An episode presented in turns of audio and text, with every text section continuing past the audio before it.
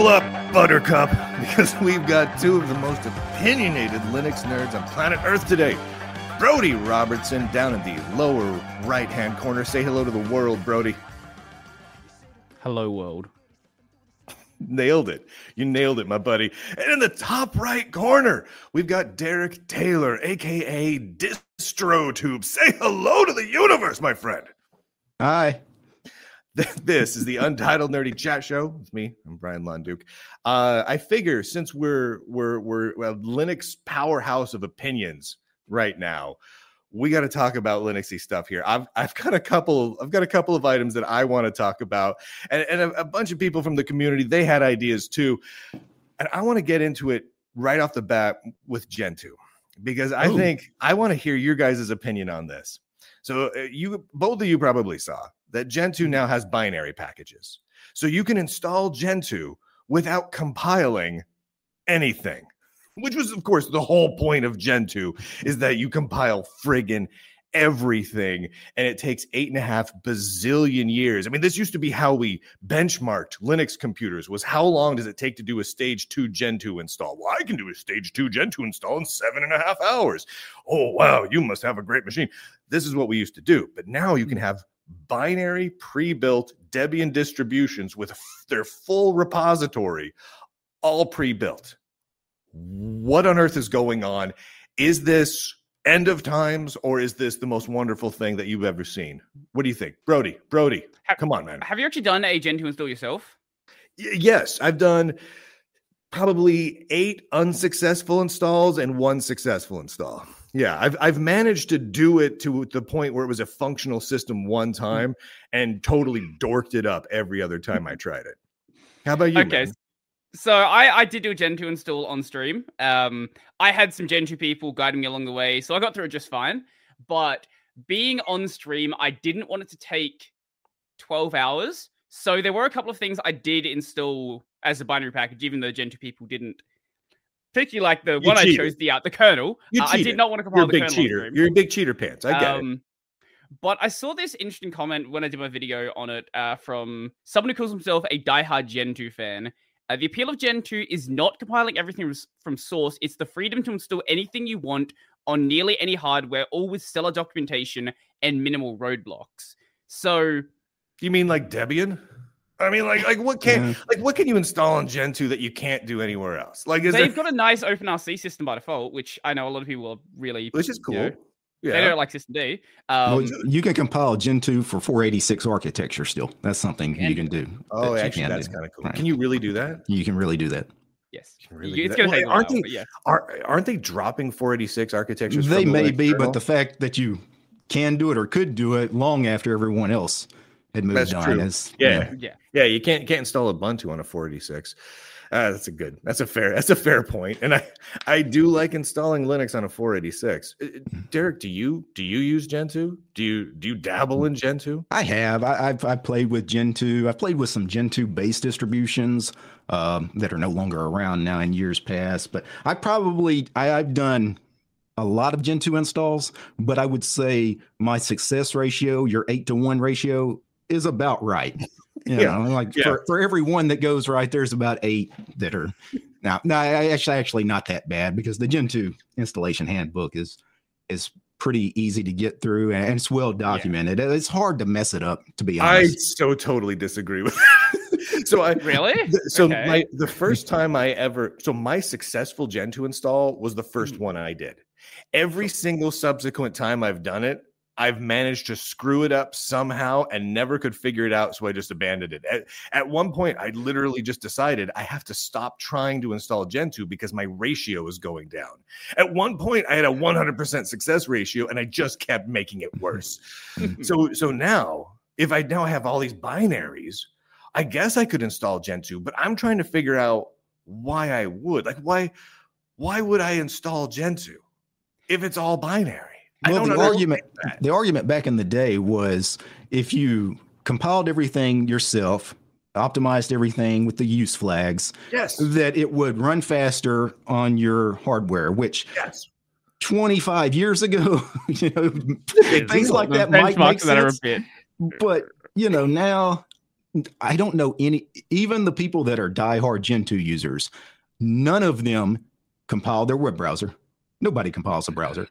No, that's true. I you mean, don't uh, want to compile Firefox. No. no, and you, I, even you know, Firefox developers don't want to compile Firefox. there's just some things that nobody ever compiles on any Linux distro that's source based. Nobody compiles GCC unless it's your only other choice. Nobody compile. Well, people do compile the Have kernel done depending on which before? modules they want, but most people just take the generic kernel. To be honest, Okay, I, so then I, I Brodie brings up a solid point. The Linux from scratch. If I'm gonna go as Right. far as Gentoo, I might as well Linux from scratch it. Yeah. You know what I'm saying? My saying? understanding Like- from the Gentoo creator is Gentoo was made to automate LFS.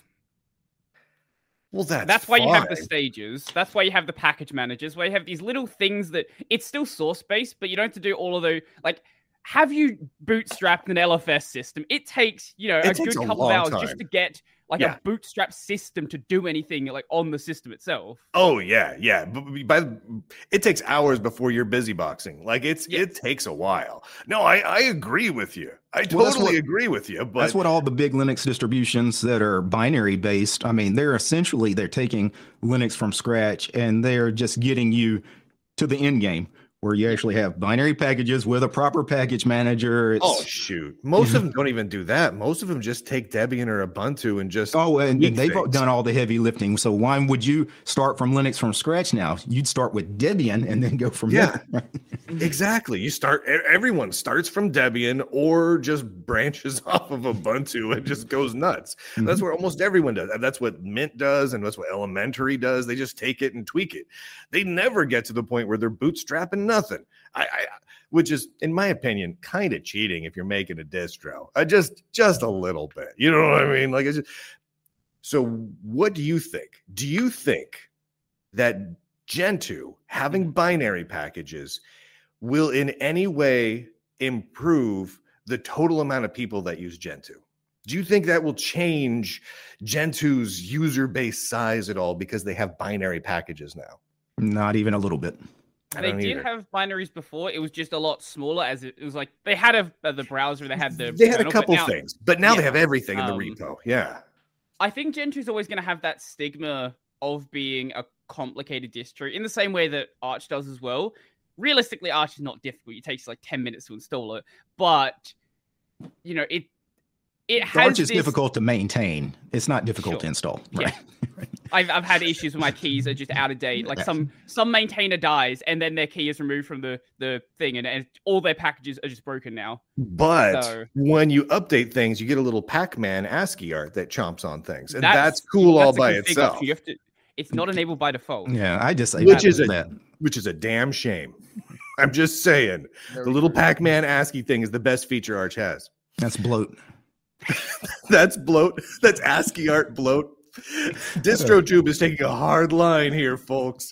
A l- uh, two characters of ASCII art is way too much No. bloat. he's not going to get that one deal in. with that. it's ridiculous. You don't You're a wanna see the way I ridiculous man, desktop Derek. What was that? What you I say? say you don't want to see the way I launch my desktop. Then I have a lot of uh, a lot of bloat running. Good.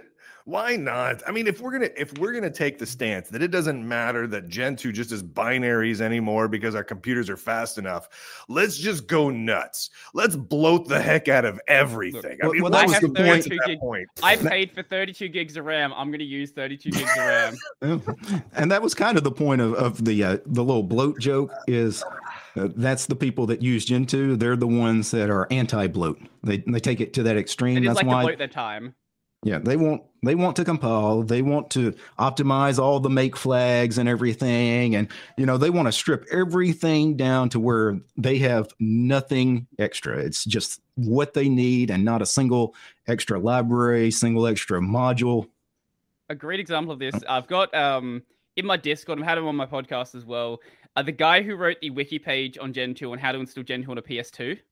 Mhm. Um, it takes a good couple of weeks to do the compiling, but you can do it. Oh yeah, You don't want to, but you can do it. I mean it takes days on a Pi. I mean. I I remember when the PS2 came out and we were installing Linux on it just because we could. Yeah, the official. it Linux, took yeah. forever, man. It took for friggin' ever. Uh, but it was worth it because we did it.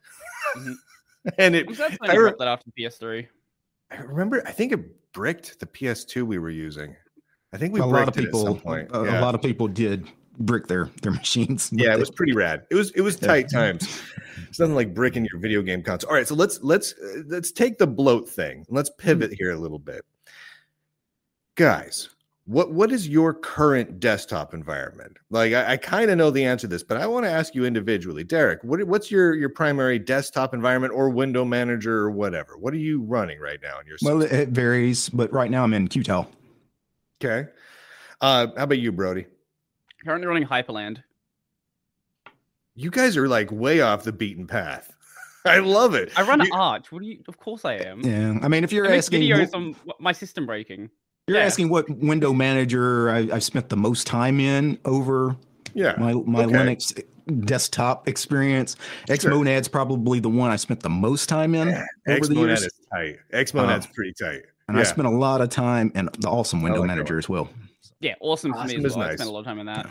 So do you guys That's you always guys my tend back of towards If I need to tend towards something. tiling then? Like tiling is kind of Yeah. the way you like it. Yeah. I, I'm kind of the same way, and I, I wonder how how way off we are. Because I mean, most most people use GNOME, right? Almost Mhm. everyone uses GNOME. But if you had to, if the two of you had to choose, like the only two desktop environments were out there were GNOME and KDE Plasma, which one do you go with? Ooh. I'm planning to try out Plasma. Gun to your myself. head. So Well, okay, let, let, let's let's say right Uh. now. Let's say with what's released right now, because I mean, there's there's always a you know a you know GTK four blah blah blah Sure, new new version of Cutie Pie whatever. Hmm. With what's out there right now, GNOME or KDE, pick one, Brodie. Gun to Well, it's your not even a matter of it's not even a matter of KDE being bad right now. The only reason I said Plasma 6 when it comes out is because like it's you know big new release, nice features. I would be happy to use it right now. I'm just happy with my current environment. So you're saying KDE over GNOME? Yeah, you- you're dodging I've the question GNOME here, my A, broads. a couple of I, times. I- I'm glad he went first because I was going to have the same issue because I really I'm going to look bad either way because I have complaints about both GNOME and KDE uh, for different reasons. I have more complaints about Plasma, the desktop environment, but I have a lot more complaints about GNOME, the foundation, and the people. so Fair. I, I would say, just speaking from the desktop, I would probably choose GNOME because it's a lot less heavy as, uh, as far as features. It's a lot more minimal. Which, coming from a tiling window manager, I can kind of make GNOME into a tiling window manager if I want to, and, and it would What- actually what is this? be pretty is this simple to do. gnome gnome thing? Gnome. Gnome is an English word. They, they, they sit outside in your front lawn. It's gnome. G N O M E gnome. Oh, come on. You probably There's call no it the mate GNOME. desktop too. You using mate? Mate. Yes, it's mate. It's just mate. That's what it is. It's mate. Yeah. It's not, ooh, I use gnome on top of mate. Like, no, no, no, no, no, no, no. Well, you know, No, no, no, no. That's have too to, hoity I have to call it GNOME in deference to the the GNU project because Richard Stallman he gets upset if you don't mention GNU every chance you get. I, I, so I, I had I had this very discussion with with Richard, and we basically agreed to disagree on it, and uh, we were going to be fine with it. But yeah, I refuse. Here's the thing with the GNU project: their mascot is a new. It is. It, it, they literally make a point about how GNU is the name of an animal. Here's a picture of our friggin' animal that we are named after ba- at, at this point, but we're gonna make you pronounce it wrong. No, no, no, no. And gnome, they're not gun gnome. Their their little their logo is the foot of a gnome. You know what not- this is? It's not the foot of a gun gnome. You're the only one that's not in on the joke, Brian. It's That's not. what A, it- it's what what what, what, what is what, what no i'm not i'm not buying it i'm not putting up happening with right this garbage Uh, i'm not putting up with it all right all right so so if I had to uh, choose, though, you, you had to choose Gnome. you you'd go gnome brodie would go kde Yeah. yeah If that was my to be only fair, option. even if I run a desktop environment, I'm gonna run a lot of the same apps I use. So it's kind of like Yeah, it- I, I'm going it's to- weird. Like I'm not dropping dmenu, for example. Like that's No. still gonna be my launcher. I mean, essentially, I'm going to use GNOME to launch Emacs full screen.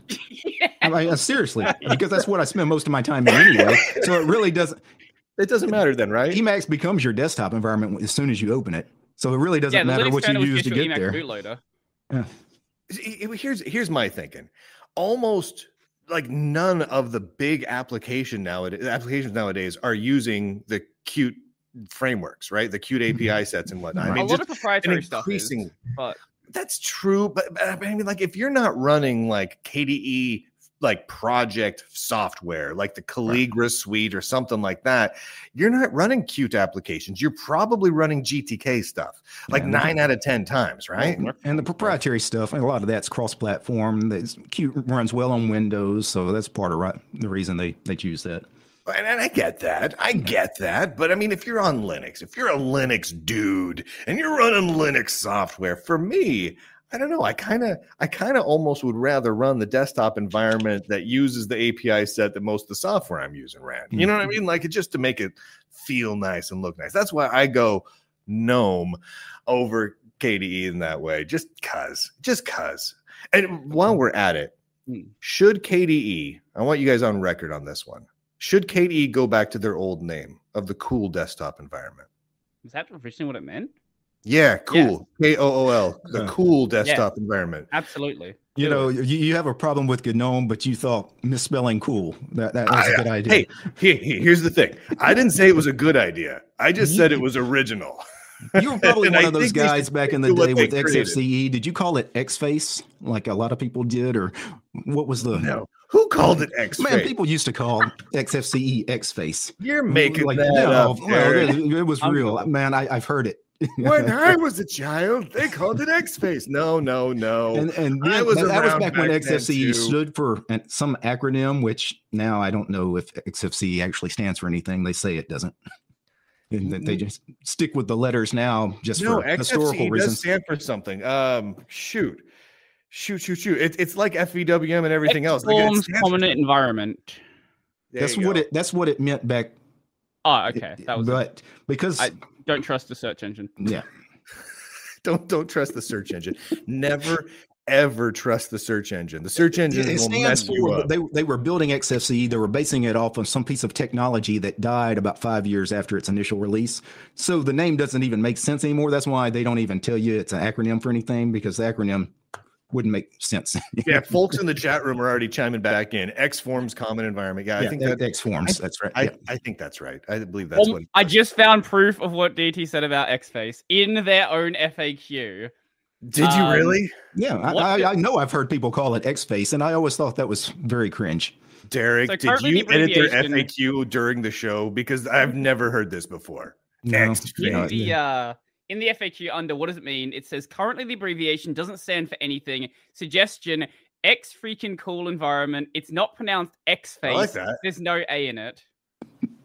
It's not pronounced. Okay. All right. You know what? I, I've never heard anyone call it X face, but I'll roll with that. either. I haven't. I'm I gonna- haven't in many many years, but trust me, back in the day, people would occasionally use that term.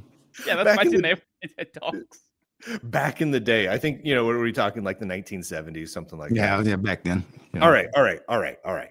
I need to get you guys on record for some more things here because this, this, we need to go down the line here. Uh, X and Wayland. Which one? Pick one. Brody goes first. Xorg, X11, X server, whatever, or Wayland.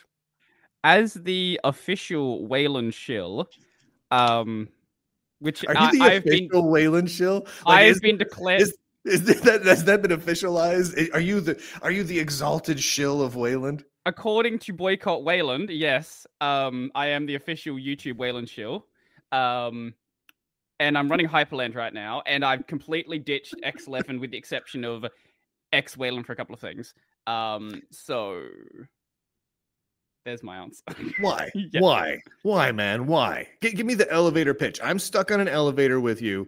The doors are opening in two floors. One of us just tooted, but neither will fess up to it. And you have to convince me before the doors open that I need to go to Wayland from from Xor. Why? right now it's not a com- right now it's a bit of a tough one to answer Yes. because there are still a couple of things that need to be dealt with. Like multi-window apps are definitely a problem. Yeah. Um, global hotkeys are being dealt with. There's like a portal for it. Like it, it's in a implementation stage. Uh, the main issue is that Xorg is maintained entirely by Red Hat, and Red Hat is planning to drop Xorg uh, from Mhm. RHEL in the next version. Uh, And that's that's reasonable. Red Hat's dropping everything, so yeah, that, that kind of kind of makes a certain amount of sense. Okay, okay. there's a lot of problems right now, for sure. And I, I do agree that people should probably stick to it if they don't like those problems. And NVIDIA is a major problem. Um, When Well, is a lot of things Nvidia that- not a major problem? I mean, to be fair, uh, I mean, well, there's a lot of things that just every generation every generation of linux users has a problem with nvidia and it's a different problem every generation of us. The, the Mhm. old people remember the problems with nvidia and it's a totally different round of problems than what the young whippersnappers like brodie have to deal with today. Derek derek xorg or wayland Well, right now I'm running NVIDIA on my home computer, so uh, Xorg is really the only option. Unless I want to run GNOME. GNOME on Wayland runs pretty well on, stop it but No, Now, I what's your GPU? Like, what are you? What GPU are you running? I'm running a 2060. Okay, so you're just on the edge where Nvidia is starting to become good. if you run a 4060, apparently it works well. Yeah, I- yeah, I need to get a new uh, GPU because, yeah, I didn't want the Nvidia card when I bought it, but there were still that was the days where it was still hard to come by computer parts. I was building that computer, and I just had to grab whatever I could find at the time, and at the time I could only find that particular card.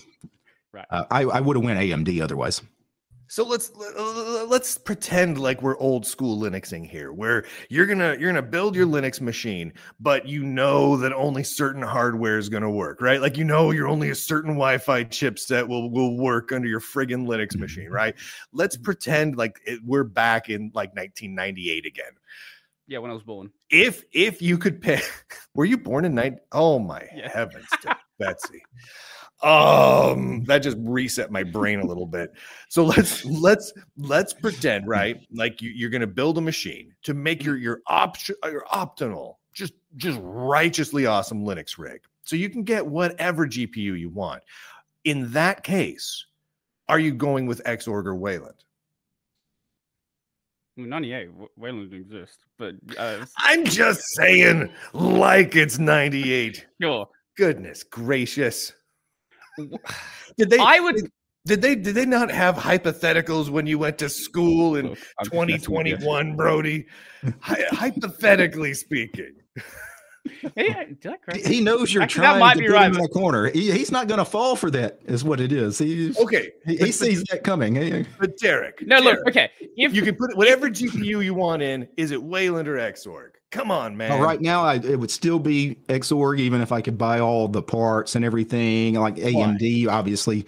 Uh, because right now, I'm kind of comfortable with everything that just works. I don't want to break existing workflow until it actually makes sense to do so. That's And right now, yeah. it doesn't make sense. Probably in another, I don't know, a couple of years, we'll be there. But right now, it's it would be more of a hassle. I would break things just to move to Wayland to experience more breakage when I get to Wayland. And then, you know, I, I just I don't do headaches these days. I, I like Is a no headache free Linux experience. is that the purpose of Wayland just to break things like is that was that the point because I, i've tried i try Wayland about once a year you know Mhm. and i've been making fun of distros claiming that Wayland is going to be the default on their new setup for over a decade now it's going to be Um, over 40 KDU. I, I- I I- remember people saying absolutely. in 2009 Wayland would be ready in 2010. It's like, Yeah, so- okay, shoot That i want to that didn't say happen. I did. I, I did a, a, a, a Linux Sucks show in 2014 when Fedora was saying next year Wayland would be default because it was totally ready and they just have to fix a couple bugs and it's 100%. We are now almost a decade later and none of the features that I want have been added into Wayland. Like I, I, I use I use a, uh clients and servers all the time in X, right? Like I literally have a DOS machine that I can Mhm. use as an X client and X Xorg server Right. using uh, uh using DESQview and whatnot, and I can do all of that to my Linux machine. So I can hmm. run DOS software remotely using an X server on an X client on a on a Linux machine and also bring in some Solaris Solaris hmm. applications and all these other things. Now I know I know that that's weird. I know that most people don't want to do that sort of ridiculousness. And I know that I don't need to do that. I know that's just something I want to do. But the fact that they're taking that away from me makes me mad. You know what I mean? It's like it's like if I have a, an old golden musket from hmm. 1820 and it doesn't fire mm-hmm. bullets anymore, but it's cool and engraved and golden. And someone wants to come and take it out of me. It's like, take it away from me. I'm like, no, no, that's my weird, non functional golden musket. And you can't take it away from me. And I feel like that's what Wayland is trying to do to me. And it makes me mad. So I refuse to use Wayland unless it gives me all the things that I want and gives me my golden musket. That's my, So- that's my stance. When it comes to the X11 forwarding stuff, um, X Wayland is just basically a fork of Xorg. Like all of that stuff still can work in that. It it just requires a slightly different command. So that stuff is all there. It's the problem that I have with so my issue with Wayland, I whilst people call me Wayland Shield, like in reality, I am very I'm the most critical of Wayland. Um I think the Wayland devs had no idea what they were doing for the first like 10 years. They were like they they had this theoretical desktop in mind that they were aiming towards. The problem is they had no idea what real world use cases were. Like you had to argue with GNOME devs, Plasma actually not Plasma devs as much, You're GNOME devs too. especially. Gnome. Sci- Gnome. There's no G. It's not G U We've done this H already. O M E. Gnome. Lunduke, we'll move past the bit. We've done this already. I, I, I can't. It, it, it sticks in my craw, and I can't handle it. It make it makes my brain itch. Okay, makes we'll say gnome, sure. Right here, it gets itchy. Hey, you're lucky Anyway. I haven't called it GNU slash Linux yet. Okay. All right. Anyway, All right. point- All right. I'll zip it on the gnome thing for a little bit. Let's tell me more about gnome issues. well, it's more like GNOME issues with devs. Um, it took a good five years of arguing with the GNOME devs, with wlroots devs, with all of these devs to argue that there's a use case for screen tearing and there is a use case for multi-window apps. That's it's right now it's taken about six months for that. It's taken it took multiple years to get any sort of screen capture solution in place. I think the first 10 years of Wayland, they had no idea what they were doing. It's not until maybe like three or so years ago, now that we actually have more than just GNOME and more than just the what do you call it the the reference implementation that real problems are being dealt with where real users are actually getting involved things are Okay. improving very quickly Right. now but we have 30 years worth of x11 desktops to replace and that takes a long time to do like there's Why a lot of weird use them? case Why? because red hat wants to that's why I don't care what Red Hat wants. Well, They Hat don't, that's- even, money. they don't even support LibreOffice anymore. I don't care what they want.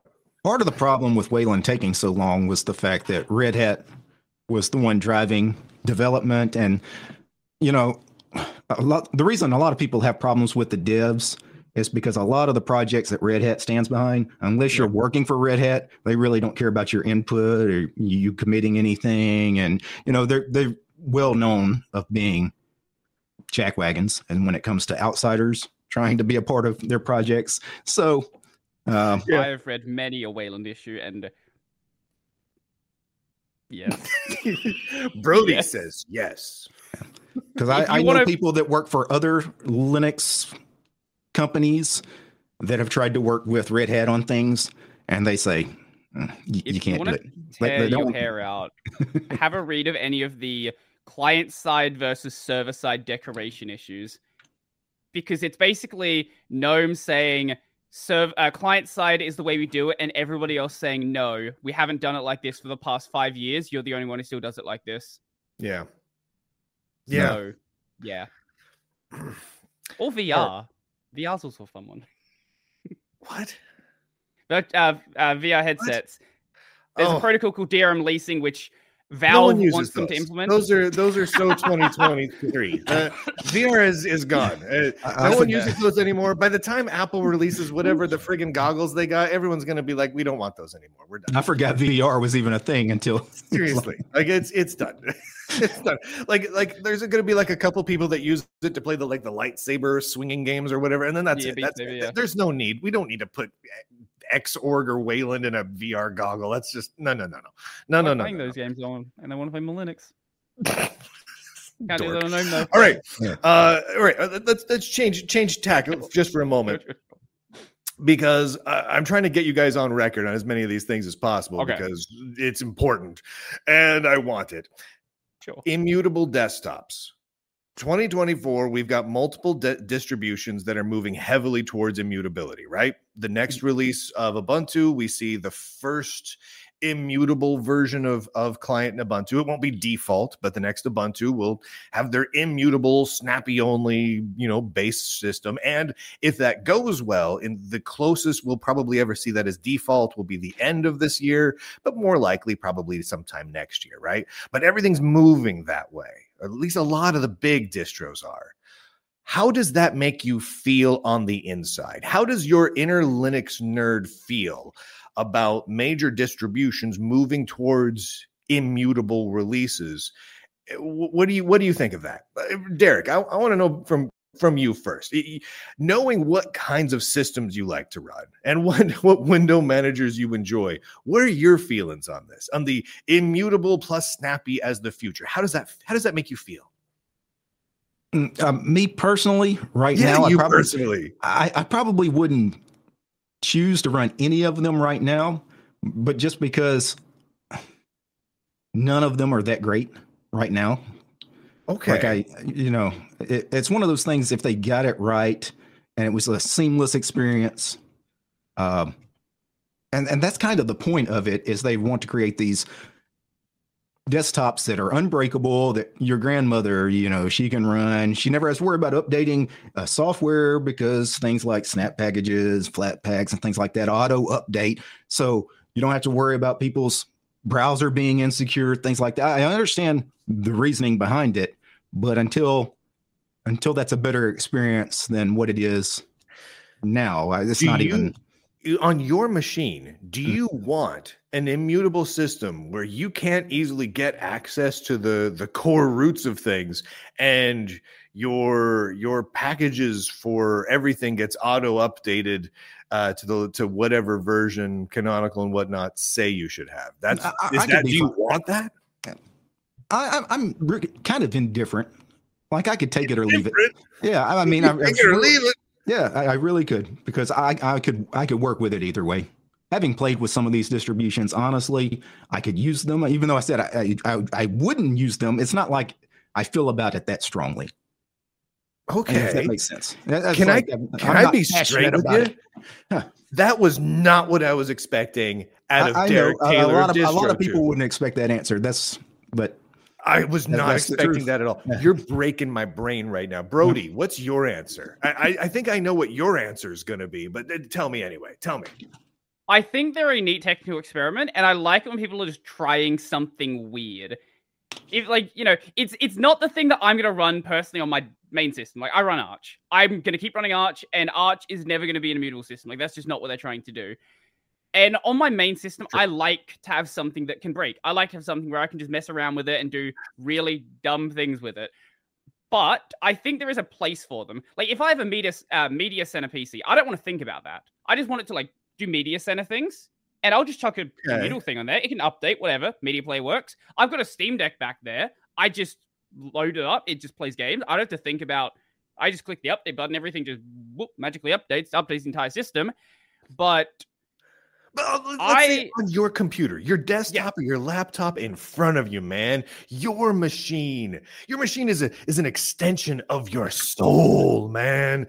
Do you want that to be an immutable system? Like when you close your eyes and you think, this is my computer, is it immutable or not? on my main system, definitely not. If it's a system that I don't want to think about, though, like if I just have a, a laptop I carry to a cafe or go to university or something, I just don't want to think about it. I want to make sure it's always there. That you know, I don't want. It's another thing. But It- the it would main make sense system, on a I like to break it.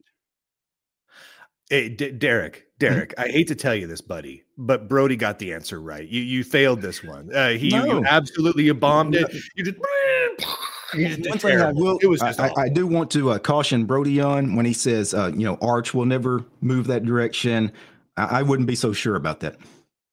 Because honestly, like the, the Arch right. install, the new Arch install, where you know you can feed it a script and it installs. Don't be surprised if one day it's not very NixOS like, where you can start rolling back to previous generations of things like like this coming. Even it, though you know it hasn't been hinted at, I'm sure that they're seeing the success of these other immutable distributions, and one day they're going to offer that. Case in point, the whole Gentoo going binary thing. That was right. a joke. Like literally, that was an April Fool's joke from like seven or eight years ago. Was oh Gentoo now is binary. That was an mm. April Fool's joke. It was an actual one in the Linux community, and now the unthinkable is reality, and the whole thing's moving that way. Arch Oh man, Arch could be friggin' uh, based on RPMs and in, immutable systems in three years. It is amazing how quickly the worlds of Linux can shift. What distro is on top, who is based on what, what technology they're using. Just a couple of years, things can shift quickly unless Wayland is involved, and then it will never ship at all. I that, promise you, 10 years yeah. ago, there were people running Arch that thought that Wayland or uh, not Wayland that uh D was never coming that sys5 was going to be around forever and those people yeah. you know had a, a rude awakening one day when they did their updates Lennart Poettering yeah. what'd you just say Brodie Lennart Poettering know the power of Lennart Poettering Oh, Leonard. Oh, Leonard, Leonard, Leonard, breaking everything he can for the last 10 years. Um, all right, all right, all right. So, so generally what we're what we're of a consensus here is that Derek is just is just wrong on everything immutable. That yeah, that seems to be what we're coming to here. Yeah, mm-hmm. I, I, I see. I don't I don't fundamentally understand the allure of an immutable system. I mean, I get it for like I don't know, like a Chrome OS machine, mm-hmm. or or like or like you said, Brodie, like maybe like for a set top box or something. Yeah. But like for my computer, my computer, I I want to be root as everything if I can. I want to be able to screw up my machine so utterly royally that it is hilarious how much trouble I cause for myself. If I can't I, do that, it's not my computer and I, I don't want any part of it. I'm out. I think the main issue the mutable systems had for a long time was the availability of applications. Now that we have things like DistroBox where you can just run a Docker container very easily, install anything you want, like that's it's, it's a yeah, it's it's a lot of extra things you, you're gonna run. But if you like the immutable concept and you think it's a cool like a technical experiment, that gives yeah. you access to what you want to run. Whereas before you had, you know, you had snaps if you supported that and you wanted to run a snap for some reason. You have flat packs, you have app images, you could do NixOS on a lot of them, which give, you know, the Nix Package Manager does give you a lot. The problem is that a lot of things out of date as well. Um, but having DistroBox there and being able to just install any other package you want, I think was a massive boon to these platforms.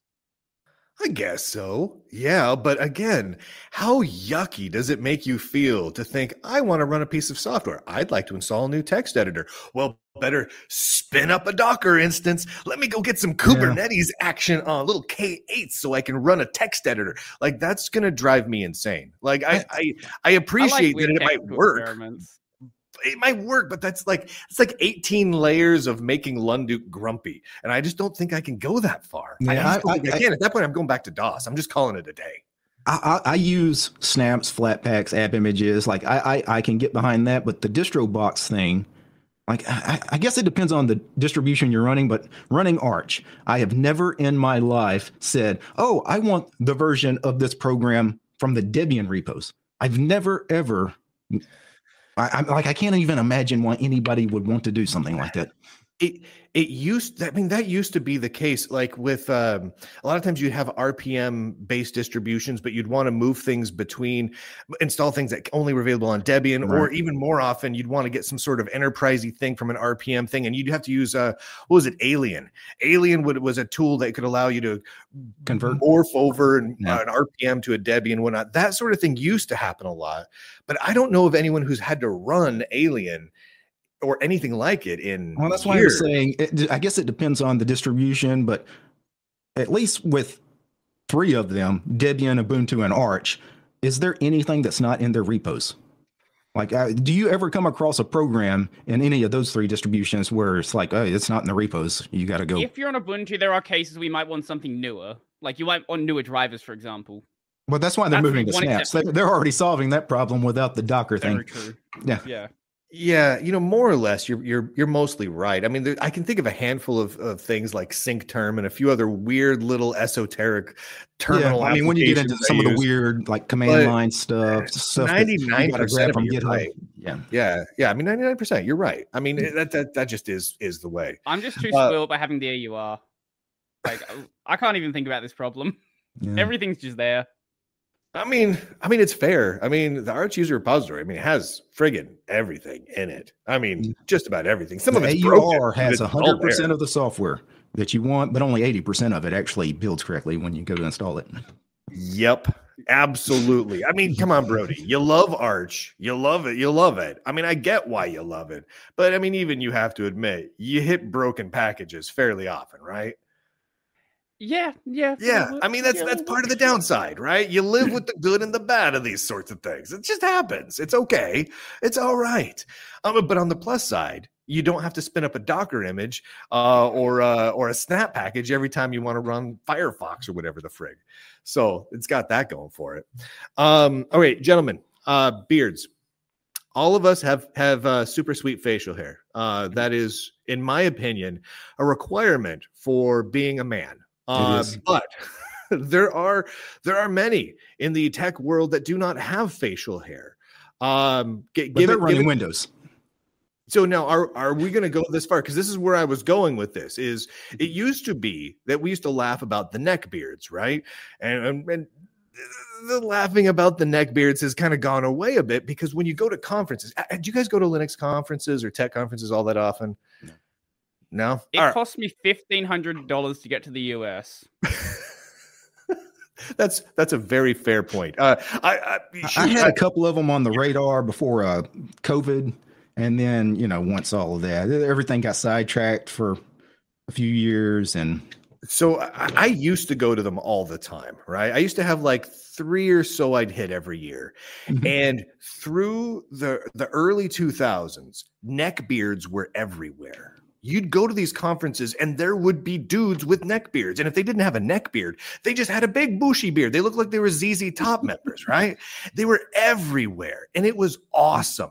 Nowadays, you go to these tech conferences, every every dude is walking around clean shaven um with a with a clean finely coiffed bit of hair and a little bit of product up there. And it is very different. It's like a whole different world. So I, i'm curious do you think it should be a requirement that, that that men in the, the linux world have facial hair? I think it should be a requirement. Well, I mean, if if we're being forget freedom if if we're playing strictly by the rules, you're supposed to have a neck beard. You're supposed to primarily script in Perl or Awk. If you're still running Awk scripts, uh, and Awk, Awk works is, too. I mean, Awk is all right. I a little bit of Lisp ain't bad, but yeah. yeah. So yeah, yeah, I, I miss the the old neck beard Unixy times. So. I miss them.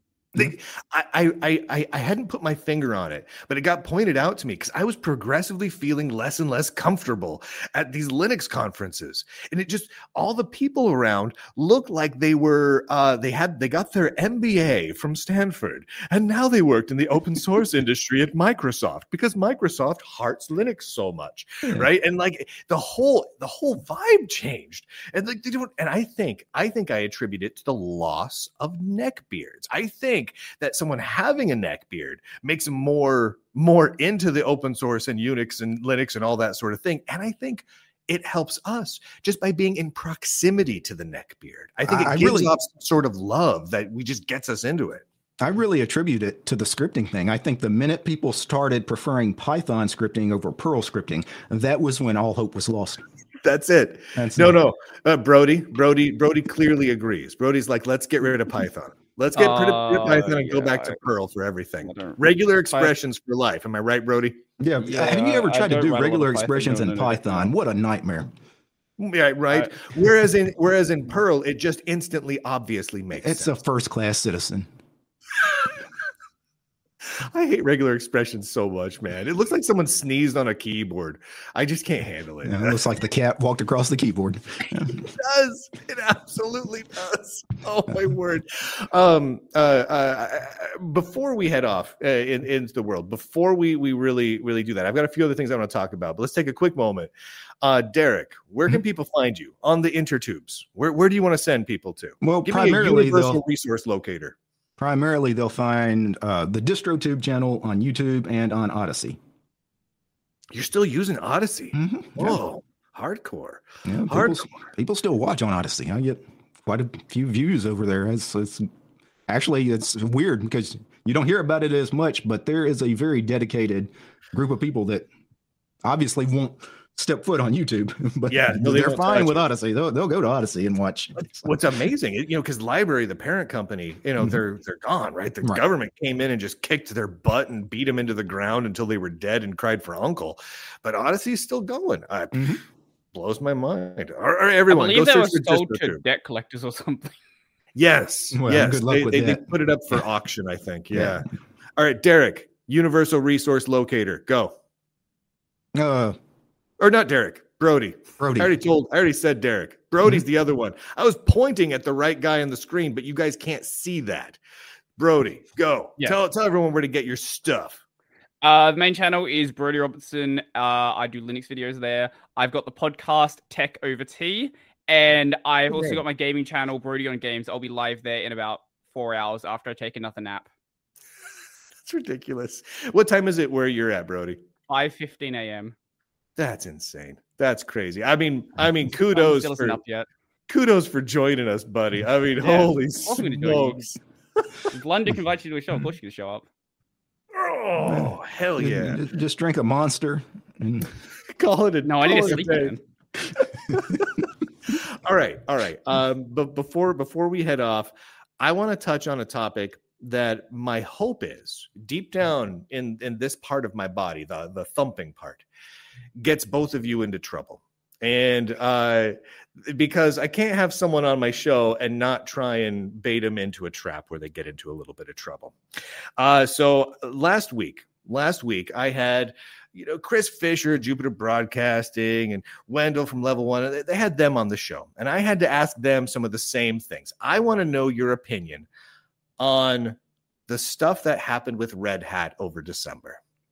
And not from a political standpoint, uh, but but from the standpoint of the impact you think it'll have. So the quick the quick summary, the quick quick summary for those of you who have been watching at home and trying to avoid this stuff is over the course of December, a series of leaks came out that showed that both IBM and Red Hat had very discriminatory hiring practices, including in their engineering departments, where they specifically were hiring and firing based on skin color.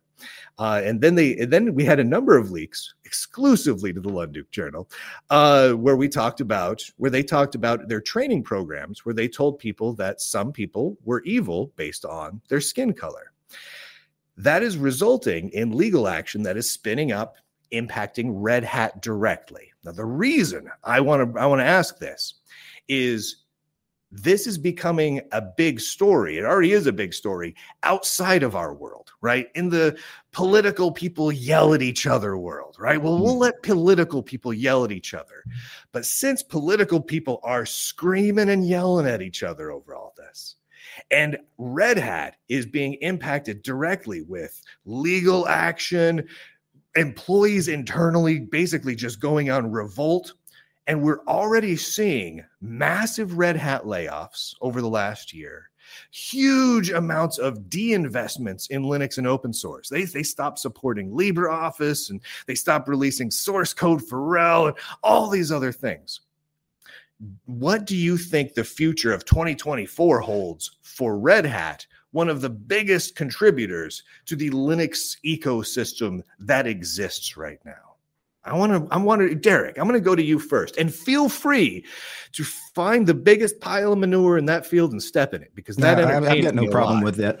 Um, you're on break right now. Yeah.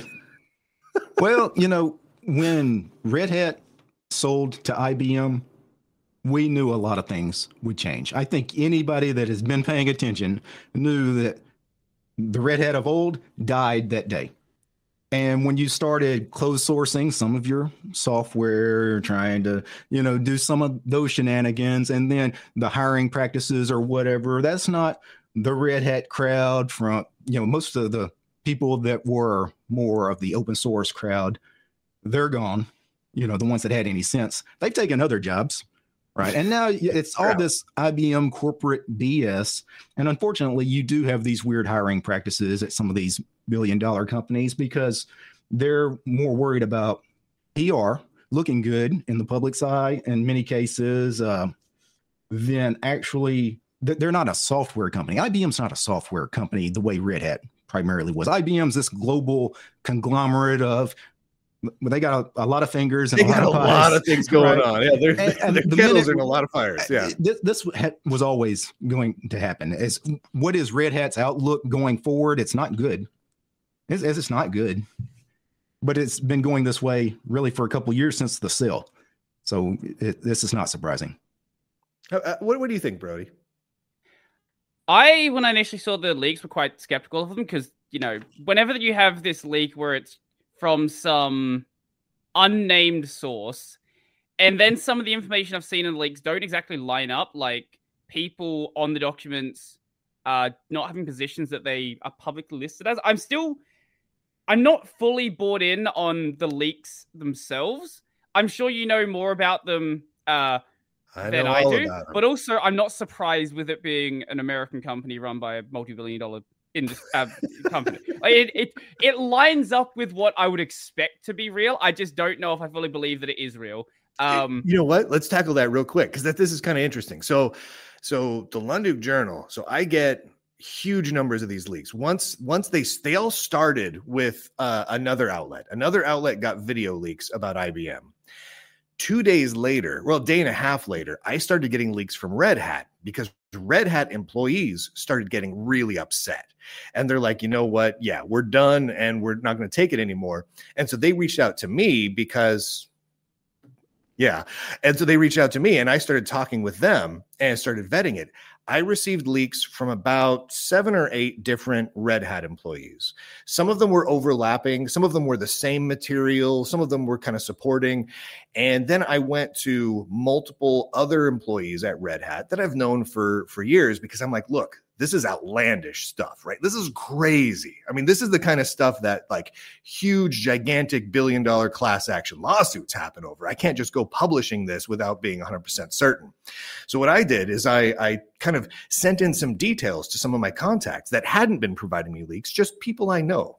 And um, almost all of them were like, yeah, that's real. And they, so they went and checked on things for me. So, what I had people check was, I'm like, okay, I've got screenshots of emails coming in saying this, this, and this. That's pretty intense. Well, luckily, I personally know some of the people who sent those emails. So I was able to verify directly.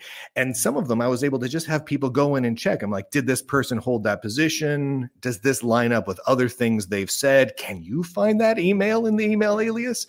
And nine times out of 10, yes. And so the stuff I published was stuff that I could independently verify with at least two different sources from with inside Red Hat, specifically of current employees.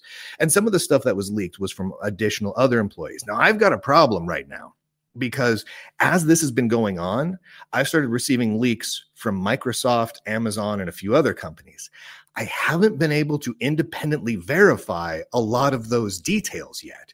So I haven't published them yet. I've, I've been sitting on a series of leaks from Microsoft for the last two and a half weeks because every single person within the open source divisions of Microsoft I know will not go on the record or even off the record with me to verify the leaks.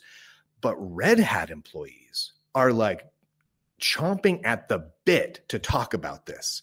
Like they're like fed up furious and they're like yes this is all legit um, uh, the slide deck i got I, I, don't know if you guys saw that but they, they had a whole presentation that literally had lists of negative adjectives about mm. white people and it was like it was like multiple slides where it was mm. like here's white people and it just listed like i think it was like 15 or 16 different negative adjectives that you can apply to white people and then it, then it literally had a black people column with just here's here's positive adjectives about black people. And that was the whole thing. It was like to train people how to insult white people. It was the weirdest thing right? Like why would anyone do that? That's so weird. And um, so i got this presentation. But what was fascinating about it was i got the original powerpoint slide deck with all the speaker notes and i was able to go in and and independently verify that that training actually did take place and i was able to talk to two people that actually sat in on it. No. So all the stuff I published, I, I, verified every which way from Sunday. Um, so uh, I'm sitting on a lot of other stuff that I can't publish in my feeling because I haven't independently verified it a lot. And I don't want to risk publishing something that's not a hundred percent backed up and verified. So if you go and check out everything I've done, oh man. oh man, it is valid. Uh, and uh, off the air, I can I can provide you with uh, a little extra backup on that. But anyway, yeah, I, I yes, it's legit. I think some well, of these companies are, are, have been taking, you know, diversity hiring to an extreme. It really, I remember years ago, people were really pushing the fact that we need more women, for example, in tech, in the tech mm-hmm. industry, which is true. It's like 95% male. It is. It's, yeah. it's completely male dominated. Totally. But people also don't understand that it's not like these corporations are preventing women from taking jobs. They're just not interested. It's not like there's a barrier to entry for women that's not there for men. When I look yeah. at my YouTube analytics, do you know the percentage of men to women? It's 97% men, 3% women. Yeah, it's about. Is there a barrier to entry to watching YouTube? hey, what's what's wait, what's your number, Brodie? What's I your mine's two point five. I'll yeah. check it uh, audience. Let's see. What are we at right now? No, mine's 3.8. Okay, mine's going oh, up. Uh, yeah, see, I'm, I'm about 4%, 4% women is my is my my audience size. But yeah, it's it's it that's that's about But, but if women in, in general are not interested in tech, how can you force it to be an issue that we have to have equal numbers of women and men and you know, it's like well, where are you going to find qualified women for these positions? You can't. Yeah, yeah. Like, you can't. Yeah, uh, I mean, like, so like it's it's fascinating because so my wife was a was a programmer before she became a stay at home mom. She was a programmer, right, and a really really good one. But you know, she was looking around and she's like, she was kind of annoyed because there are like no women who want to do this. Like it's like like it's it, mm. again, it's like four, three, two percent of the of the nerdy population exactly was, was women al- along those lines, and she was more likely to get jobs because she was a woman. Mm-hmm. And she found that annoying. She's like, that's kind of an insult. She's like, I'm a really good dev. Like, I don't, right. I don't, I don't want to get a diversity hire. I just want them to hire me because I'm a really awesome dev. And I don't want the people around me thinking I got hired just because I'm a lady. I got, I, I got hired because I'm kick ass dev. And yeah. so it was annoying to her. And, and I, I know a lot of the other people who are, who are devs in, in the same boat. And it's just, it, it, it works both ways though, because think about how many men are in the teaching industry like K through 12. How many male teachers are there? There's not that many. It's because men generally that, that they're not even interested teacher. in that you know, or nursing. You know, there's I mean, there are men nurses, but it's it's mostly women that are. My know. dad was a man nurse, but yes, I catch your point. They're right. they're mostly. And I did teach in school. Right? Like I I can, you know, you like know. right you know you saw yeah, yeah mm-hmm. it, it is it is interesting I, so so brodie specifically yes. to to to to move past that so the the information you know is is is pretty valid right? Mm. we've we've we've documented it pretty well. But the more important thing i think is what impact does this have on linux and open source? So like again if red hat is driving wayland by and large what impact does this have on wayland when they're doing mass layoffs that are inevitably impacting wayland development Fedora development. I mean, they got they they laid off the Fedora project manager. They got rid of people working on LibreOffice. I mean, it's it's one thing after another. What you, does this happen when it's clearly accelerating? What does what impact does that have on Wayland and beyond? My hot take on it. Yes, Less I want your hot take. Less GNOME devs in the Wayland project will help the project. Yep, that's that's exactly where I was going to go. I love that's, you get blocked by, by GNOME devs. These these projects are yeah. not going to die. LibreOffice would be fine without IBM, now, Red Hat, my like Wayland will be fine. Pipewire will be like all of these projects will be just fine It's open source software. My open source software never dies, right? my my friendlier uh, take on it is, I know a bunch of like on the ground Red Hat engineers, and they're all great people. They all do incredible work, and Yeah. like it or not, a lot of the Linux desktop is Red Hat. Portals heavily Red Hat. Pipewire Red Hat. Wayland obviously a lot of that's Red Hat. Shoot, Network Manager System came D. out of Red Hat. Yep.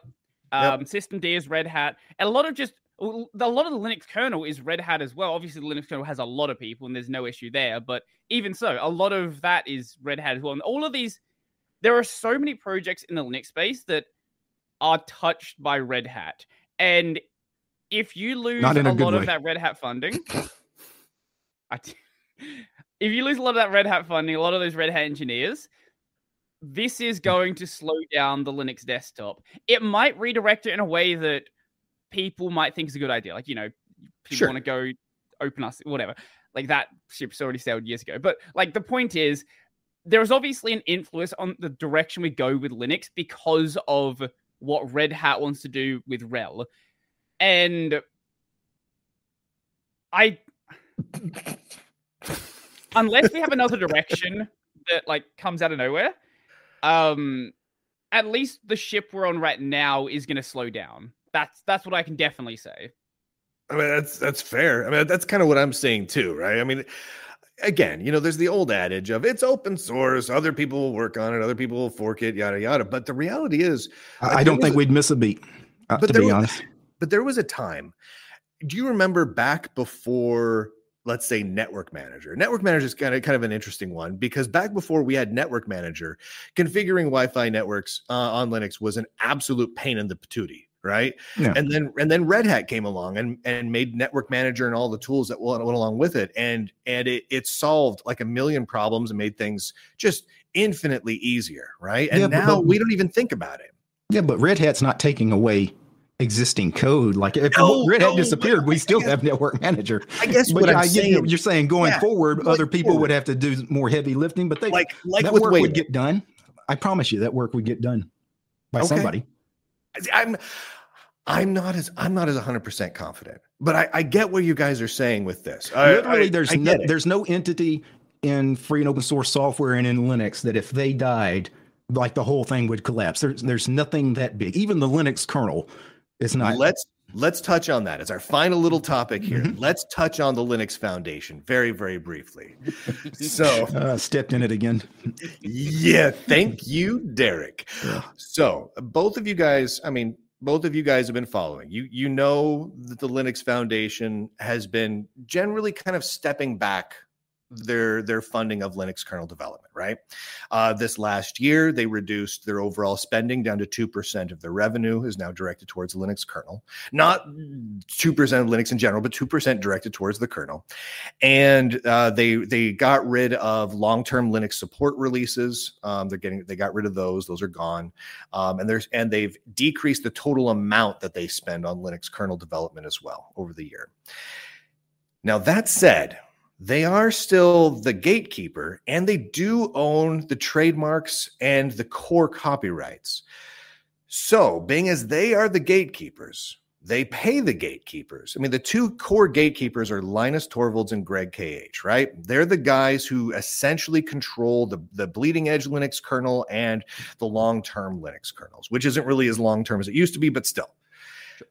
What happens if something happens to the Linux Foundation, like what we're seeing with Red Hat? And and and I want to kind of build this in, in, in an overall idea here. The Linux Foundation is a quarter of a billion dollar per year enterprise, right? They bring in a huge amount of money, and almost all of that comes from very large companies like Microsoft, uh, Red Hat, uh, Amazon, and the like, Google, right? Meta, Google. all those companies. Yeah. companies that in many cases are either currently moving away from Linux or have a long-term history of being somewhat antagonistic towards Linux, right?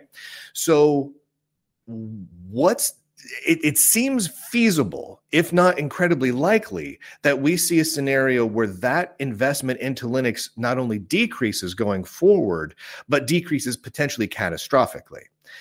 do you see that as a potential issue Be- being as they are the gatekeeper and they do control the trademark do you see that as a potential issue on the linux kernel side of things I it's a tough one because I don't I trust the Linux Foundation about as much as I trust Mozilla at this point. And that's good man good answer 2% of their funding. Um I don't Ugh. see a I don't see the possibility of a Linux Foundation collapsing unless there is this a very similar thing happening like it did with Red Hat. Like that's Yeah. that's obviously a possibility considering, you know, current state of massive organizations. Um Well, I could see it being a situation kind of like with uh, Sun and Open Office, where yeah, the paid staff can stay there, but all the free contributors they're just going to leave. They're going to fork it. it. There'll be still be a Linux kernel. It just won't be under the name Linux because they'll have to fork it and rename it. But the kernel would live on. that's true. Who would do that? Like i Well, mean i mean trust me, there, there's people that practical standpoint. probably are not on the payroll at the Linux Foundation that probably could do the roles of somebody like Linus or oh assuredly Yeah, uh, so there's great devs out there Right. that work on the Linux kernel, long term ones. But but who's going to do that in such a way where everyone adopts it, right? Because if we end up having Oh well, at first you would have three forks. Two of them would have to die in the first six months, which always happens. yeah, it's you true. know, That's right. that is true, right? Right. It, it's sort of like when they uh, they forked the GIMP project because they, they didn't like the name of the GIMP and they wanted to create a different thing, and then that project just kind of sort of petered out, and then that created another fork that it sort of petered out. Things like that sort of happen, but I don't know. I, there that does raise red flags for me. Like it raises concerns for me because from a practical standpoint, like like uh, let's say the Linux Foundation worst case scenario doesn't kill off Linux, right? Because they make money with it. They don't want to kill off a, a bread and butter making machine. I, I mean, that prints some sweet cheddar, that thing does. So they keep it going, but they continue to reduce their overall investment in it. Now, if that poten- potentially causes problems for end users, enterprise folks, whoever, a fork becomes a good idea. But then who forks it? Well, who who controls that, that- fork? Well, really, and there- how there's does one the company. Practicality- There's one company that runs the whole show, if we're being honest, and that's Google. Wherever Google goes, that's going to drive kernel development. Thank you, Derek. Yes, exactly. because if it's not a company like it's very difficult to find someone who like the linux kernel is not like a little terminal like this is a multi-million oh. line project it is with like Yes. tens of thousands of commits every like every like maybe a thousand commits every release like this is It's a a, giant project to shepherd and you But need maybe a someone fork who would is be a good thing because you could get rid of some of that bloat now. I don't know. I, I don't. like, I don't know. But I'm- if- I'm if getting at you do- here yeah, go ahead. Go ahead, Brodie. is um you need someone who like Li- Linus doesn't write code for the kernel anymore. His entire position is More or just less, yeah. managing the kernel. Like that that in and of itself is difficult. You need someone whose full-time position is that and that's not going to be done by a volunteer unless it is something more stripped down like, you know, you become more like a BSD sort of situation where you have a lot less support, but it's a lot more manageable. And I I don't know if a something the scale of the kernel because we're not in the 90s anymore. Like you can't manage something the scale of the kernel just as a volunteer. Like that's just not viable unless you have millions agree. of dollars in the bank. You won the lottery and you just want to like live out your It's life. a big like that. Project. Yeah, it's crazy. I mean, that's a big. That's a big job. I don't That's think a that's a big boy job with big boy pants involved for sure. I don't think the Linux kernel could ever go the route of Red Hat and IBM, though, because we already mentioned there's a multi trillion dollar company, Google, that makes seriously hundreds of billions of dollars a year off of Linux because of their Linux based operating systems. They're not going to ever let the Linux Therefore, yeah, Foundation run Linux. their their money, right? They're trust me, Google would That's never a let lot that of happen. money. No, Yeah. no. Google, Microsoft, and Amazon all make a tremendous amount of money Amazon off of Linux. especially. Mhm. There's a lot of money there, and they don't want to give up money. They love money. Money is sweet, so they're going to keep that going. You're right, as long as they can. But so we're going to the, end up having the, the minute the minute it affected their pocketbooks, Google would shut down the Linux Foundation, doing whatever shenanigans they may want to do. maybe, maybe. I'm not convinced. With I'm enough not money, trust me, 100% convinced. I mean, they'd make it happen. I, I, I, I, agree. These they could take the like, entire kernel team and money. pay them whatever they want, and, and, Google could just take the kernel and keep it going. I mean, without especially with the amount of money that the Linux Foundation currently pays for it, it's not much. It's not much. It's, it's really not, not much. It's not much at all. All right, all right, gentlemen, gentlemen thank you for stepping into piles on the lawn. You guys did a great job at that. Uh, you, you, you, you did. You put on your asbestos pants. You did nice. Uh, I'm proud of both of you. Everybody, uh, go out there, Derek Taylor over at DistroTube on YouTube and Odysee and wherever else you can find him. And just search for Brodie Robertson on the YouTube or everywhere else. Boys, you, you got to get off of the YouTube eventually. Uh, you got to do that. But but for right now, go subscribe to him on YouTube and everywhere else because they're worth following. Gosh darn it. Thank you guys for joining me. Um, that's it. That's it for now. So, ladies and gentlemen, boys and girls, nerds, nerdettes, I do declare end broadcast.